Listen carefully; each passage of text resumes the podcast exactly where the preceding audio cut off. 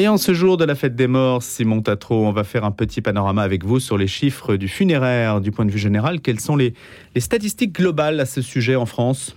Alors les derniers chiffres officiels datent de 2021 et ils sont gonflés par la pandémie de Covid. 659 085 décès en France métropolitaine.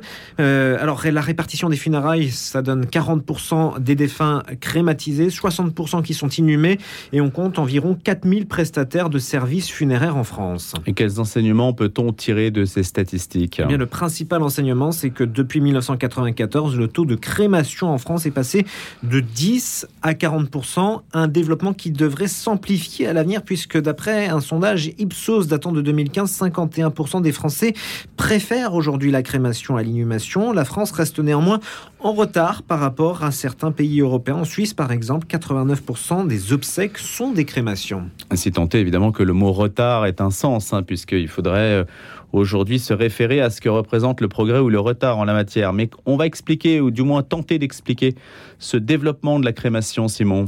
Alors en France, le développement de la crémation est motivé par plusieurs raisons. Pour commencer, les coûts financiers pour la famille du défunt qui sont inférieurs à ceux appliqués pour une inhumation. Cet engouement pour la crémation s'explique également par la volonté de respecter l'environnement. Certes, lors de la crémation, les crématoriums rejettent des gaz polluants dans l'air, mais la pollution émise reste toutefois inférieure à celle d'une inhumation. Entre l'entretien des tombes, la confection de cercueils ou encore la thanatropraxie, l'inhumation est loin d'être une pratique écologique.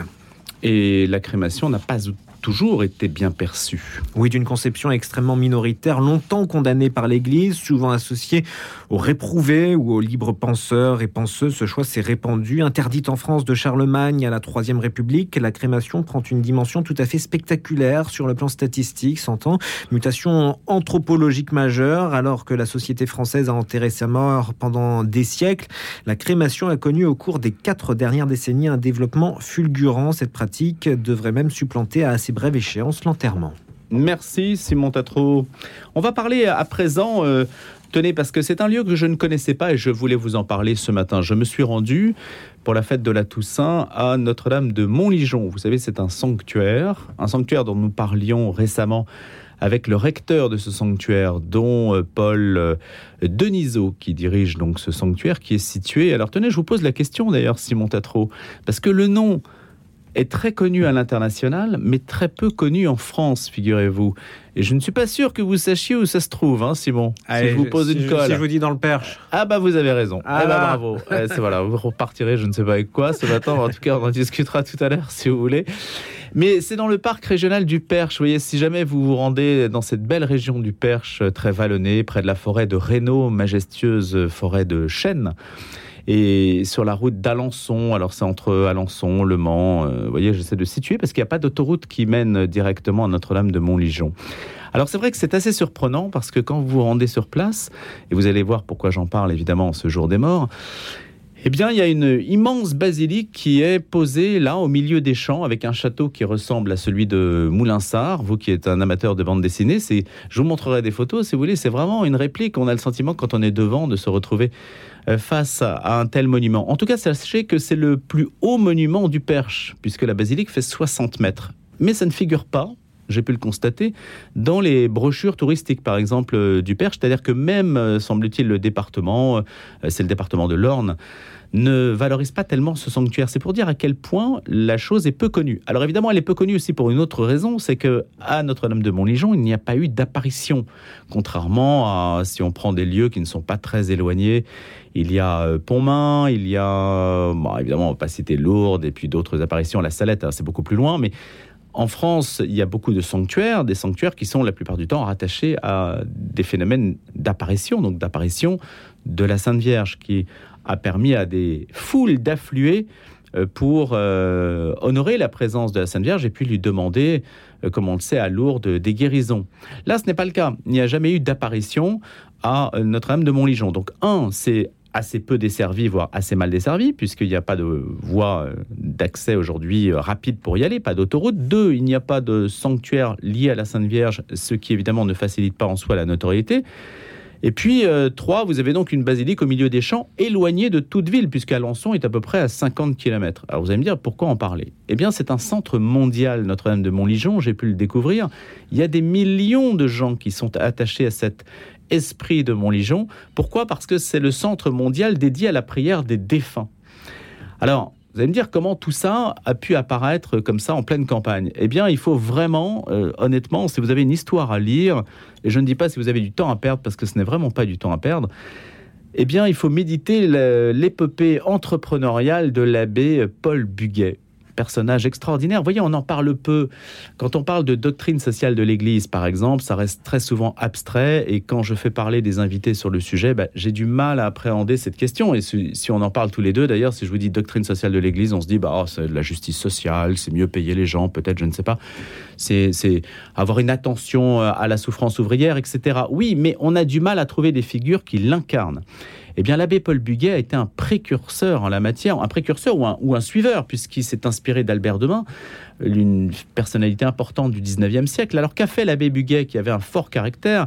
Il a été envoyé dans cette région du Perche, donc à la chapelle Montligeon, qui est la commune où a été édifié ce sanctuaire, et par attention, par égard euh, envers les populations, il a d'abord, il avait une histoire personnelle parce qu'il avait perdu son frère.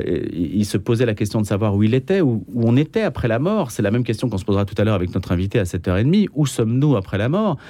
Et donc, il était très travaillé pour des raisons familiales par cette question-là. Et il, a, il voulait créer un sanctuaire dédié à, à cette réalité-là. Et il a apporté du travail. Il s'est dit avant, avant ou en même temps, il faut apporter du travail à ces régions, à ces régions qui étaient frappées par l'exode rural. On est, euh, le sanctuaire a ouvert en 1884 et puis lui est mort en 1918. Et donc il a apporté euh, du travail, des, métiers qui perdurent d'ailleurs aujourd'hui. Hein. Il y a toujours aujourd'hui des, ateliers Buguet qui se sont reconvertis après l'imprimerie qu'il a créée. Son imprimerie a embauché jusqu'à 250 salariés. Et puis, il a créé à une époque, mais bien avant le Front populaire, il y avait des congés payés, il y avait des congés maternité, il y avait euh, des assurances, des mutuelles, etc. Tout un système social extrêmement vertueux grâce à l'abbé Buguet qui encadrait cette présence euh, religieuse du sanctuaire qui faisait qu'il y avait toute une activité qui a permis de retenir la population à Notre-Dame de Montligeon. Voilà, ça c'est pour l'aspect économique et l'épopée entrepreneuriale de l'abbé Buguet. Et puis, il y a le cœur du sanctuaire, dont j'ai encore deux minutes pour vous en parler, qui est tout à fait, euh, je trouve intéressant parce que c'est un lieu que je ne connaissais pas. J'ai découvert par exemple ce qu'on appelle l'obituaire. L'obituaire, c'est, ce sont des registres dans lesquels vous inscrivez le nom d'une personne défunte, la plupart du temps, et pour laquelle le sanctuaire de Notre-Dame de Montligeon, qui aujourd'hui est administré par la communauté Saint-Martin, euh, prie. On va prier tous les jours, il y a une messe perpétuelle pour les défunts pour vos défunts. Donc vous inscrivez par exemple le nom d'une personne qui vous est chère, Simon. Vous pouvez le faire sur internet, hein, monligeon.org. Vous notez le nom de cette personne. Il y a une petite obole de 20 euros, je crois, 20 ou 36 euros. Et en fait, euh, ce n'est pas grand-chose parce que c'est une messe perpétuelle. La messe est célébrée tous les jours. Donc vous ne payez pas pour une messe, vous payez ad vitam pour que la mémoire de cette personne soit, l'âme de cette personne soit, euh, fasse l'objet de la prière et de la messe euh, à Notre-Dame de Montligeon. Ça a un écho formidable dans le monde. Ce sont des millions de personnes qui s'associent, qui vont, euh, qui vont aussi à Notre-Dame de Montligeon. Donc j'ai pu voir le nombre d'Africains, le nombre d'Américains, etc. C'est incroyable d'imaginer ça. Alors que les Français, figurez-vous, il y a une dame qui me racontait, une Africaine qui me racontait, en arrivant à Roissy par exemple, elle dit Je voudrais aller à Notre-Dame de Montligeon. Elle pensait que tout le monde connaissait Notre-Dame de Montligeon, mais personne ne connaissait. On lui dit Mais c'est un quartier de Paris, est-ce, etc. Vous voyez ce décalage qui existe entre la notoriété internationale d'un lieu, en particulier le Centre mondial dédié à la prière des défunts, et le fait qu'en France, il soit tout à fait inconnu, ce lieu quasiment inconnu. Et donc, c'est très émouvant de voir dans ces registres les noms des personnes. Déjà à l'époque de l'abbé Buguet, il y avait 13 millions de personnes, je ne sais plus à quelle année exactement, 13 millions de personnes qui étaient recensées. Et aujourd'hui, d'ailleurs, ça pose un petit problème au regard de la collecte des données. Mais euh, cette, euh, ce principe, si vous voulez, de recenser, ça fait un peu penser aux Mormons aussi, vous voyez, d'une certaine façon, même si c'est pas le même esprit, de, où on inscrit, parce qu'on est volontaire, là, on inscrit son nom les noms des personnes qui vous sont chères et on prie euh, ad vitam, en tout cas le sanctuaire prie pour leur âme. C'est le principe de Notre-Dame de Montligeon, centre mondial dédié à la prière des défunts. Donc je vous invite à vous y rendre. Vous profiterez par ailleurs de tous les événements organisés euh, par le sanctuaire. Sachez qu'il y a 1273 groupes de prière répartis dans le monde hein, qui sont dédiés à cette, euh, à cette entreprise. Et puis à vous rendre dans cette belle région du Perche, parce que la région est quand même superbe. Et on aurait tort également de ne pas allier le plaisir du tourisme à la nécessité de la prière. Allez, 7h16. Un jour une histoire nous emmène, bah écoutez, il y a un lien avec notre sujet, puisque précisément je parlais de l'exode rural tout à l'heure et de ces villages qui aujourd'hui, quand on se promène en France, j'ai pu le faire notamment, sont peut-être assez désertés en tout cas souffrent d'une certaine désaffection. On a tendance peut-être à ne pas considérer que les villages avaient une vie, une vie particulière, une vie en tout cas dans l'histoire qui ont pu les marquer. Et c'est Yves-Marie Bercé, qui est membre de l'Institut de France, professeur émérite d'histoire moderne à la Sorbonne, ancien directeur de l'École nationale des chartes, qui s'est intéressé à cette réalité du village entre le 16e et le 19e siècle. Ça s'appelle La violence au village, aux éditions Passé Composé, parce que sans doute on a une image un peu vernissée, romantique du village, et il en est d'une toute autre réalité, celle dont va nous parler Yves-Marie Bercé. Bonjour Yves-Marie Bercé. Bonjour. Merci d'avoir accepté cette invitation. Alors pourquoi cette euh, réflexion axée sur la violence au village? Alors, euh, il se trouve que, effectivement, la civilisation rurale qui a duré des centaines, des milliers d'années, avait ses propres comportements qui comportaient, enfin qui incluaient bien sûr euh, des recours à la violence, qui sont, je dirais, dans la nature humaine, mais qui, euh, à, dans la couleur, dans le, les usages, si vous voulez, ruraux, prenaient euh, des aspects euh, spécifiques, originaux. Euh, ce monde rural nous est maintenant euh, mystérieux, inconnu, énigmatique, dans la mesure où il a disparu, vous venez de le dire. Euh, je crois que s'il faut assigner une date, euh, enfin une période de cet effondrement définitif, ce serait l'hécatombe de la Première Guerre mondiale. Il n'y a rien de plus émouvant que d'aller, comme vous l'avez dit, dans les villages et de regarder euh, d'abord le peu d'habitants qui y restent et les longues listes de noms qu'on peut trouver sur les monuments aux morts. Alors, il y avait donc une sociabilité villageoise, euh, une densité de population extraordinaire. Euh, alors, il faut situer le, le plein des campagnes françaises dans les premières décennies du 19e siècle, c'est-à-dire grosso modo sous l'Empire et la Restauration. C'est là que il y a le plus de monde euh, dans les campagnes, que les églises sont pleines, que les marchés sont approvisionnés, que la population est beaucoup plus nombreuse euh, dans les champs, dans les départements, dans les provinces que dans les grandes villes. C'est là que existe aussi euh, tous les trésors que découvriront plus tard les folkloristes et qui les croient éternels, c'est-à-dire les costumes régionaux, les chansons paysannes, les jolies coiffes des femmes, euh, c'est le propre de une, deux générations, donc du début du, du 19e siècle. C'est quelque chose qui est représenté aujourd'hui comme euh, intemporel, comme de tout temps jamais. Or, euh, cette France des villages-là, elle a fleuri, mettons, jusqu'à ce moment-là, et puis elle s'est évanouie après avec l'industrialisation, la croissance urbaine et la fin d'une agriculture vivrière, parcellaire. Et vous voulez dire, Yves-Marie Bercé, en fait, que cette image que l'on a du village un peu idyllique aujourd'hui, parce que justement, on chérit ce qui a disparu d'une certaine façon, il y a une nostalgie un peu aujourd'hui de ces campagnes-là. Vous voulez dire que c'est un modèle de société qui a été très, euh, pas forcément éphémère, mais qui est très attaché au 19e et qu'avant, c'était peut-être un peu différent? Non, je veux dire, son, son point culminant statistique se situe au début du 19e siècle dans euh, des décennies qui ont été relativement épargnées, qui ont, entre les guerres de l'Empire et les révolutions du 19e siècle, euh, il n'y a pas de grande crise hmm. euh, agraire, si vous voulez. Il n'y a pas. c'est donc une période de la période de la Restauration, une période de développement intense des activités dans l'ensemble de la France. Non, ce que je voulais dire, donc, c'est que situer ce, je dirais, ce, cet âge d'or, la fin de cet âge d'or, mais en même temps, le, le mot d'âge d'or est bien sûr infiniment trompeur. C'est-à-dire que aujourd'hui, dans la mesure où nous avons perdu ce souvenir, nous sommes partagés entre deux clichés euh, opposés et réconciliables et tout à fait faux l'un et l'autre, c'est-à-dire soit l'image du, du, vieux temps passé, du bon temps, qui est euh, une stéréotype euh, à la fois de la bonté de la nature et de, je dirais, de, du, du paradis perdu.